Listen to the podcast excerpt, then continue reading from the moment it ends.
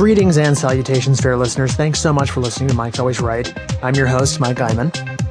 It's been four months since my last podcast, and this is going to be a short episode to explain why and what I've been doing during that time. Putting out a podcast is hard work. Between November 2017 and January of this year, I cranked out 12 episodes. The episodes were mostly focused on writing and writing related topics. Some of the episodes were scripted, others were ad libbed with note cards to help get me on point uh, whenever possible. But the whole thing was taking up way too much of my time. I'd spent months trying to make a living off my writing, and around the time episode 12 came out, I realized that my goal was simply not possible in the time frame that I'd hoped for. So I started looking around for opportunities to make me some extra income while I work on my long term goals. After recording audiobooks for two of my own books, I started to think about a career as a voiceover artist. I have a degree in theater, plus, I took a number of broadcast journalism courses in college. One of the most important things I've learned doing voiceover as a freelancer is that there are plenty of people with bad voices who are making money doing voiceovers.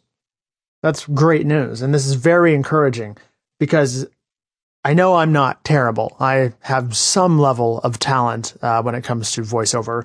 Um, and because I'm not terrible, it means that I've I've got a shot at actually being pretty successful if I if I put in the work. That is. But it's also a little discouraging because some of these voiceover artists that I've I've come across they are mumbling, they barely speak English, and they sound like they're recording themselves on an old iPhone in a bathroom somewhere. It's all echoey and ugh, just just awful. And the reason it's discouraging is that some of the is that some of these people seem to be getting more work than me. I don't know if they actually are. It could be that like on Fiverr they've got all these reviews that they've paid somebody to leave them a review. They've been doing gig swapping or any of these shady practices.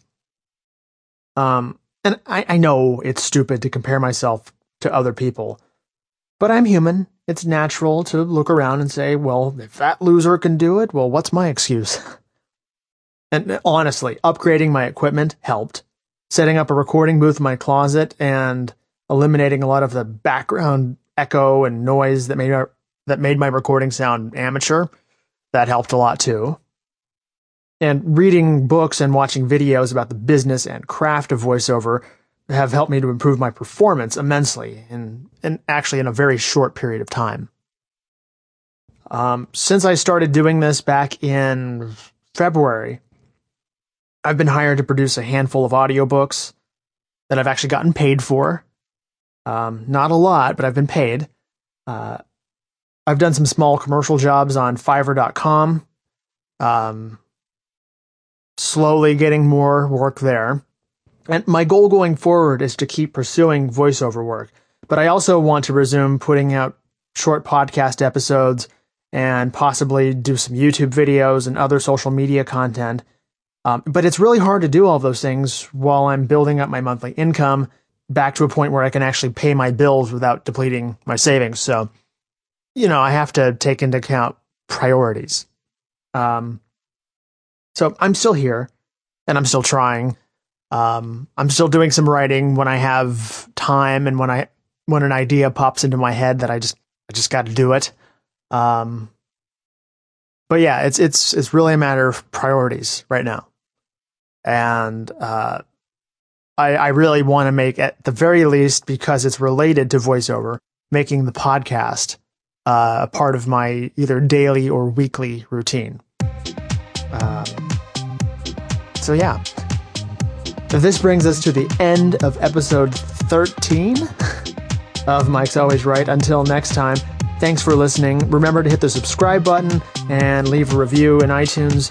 You can find me on Instagram at Mike Iman and online at www.mikeiman.com. That's all for right now, and remember, Mike's always right.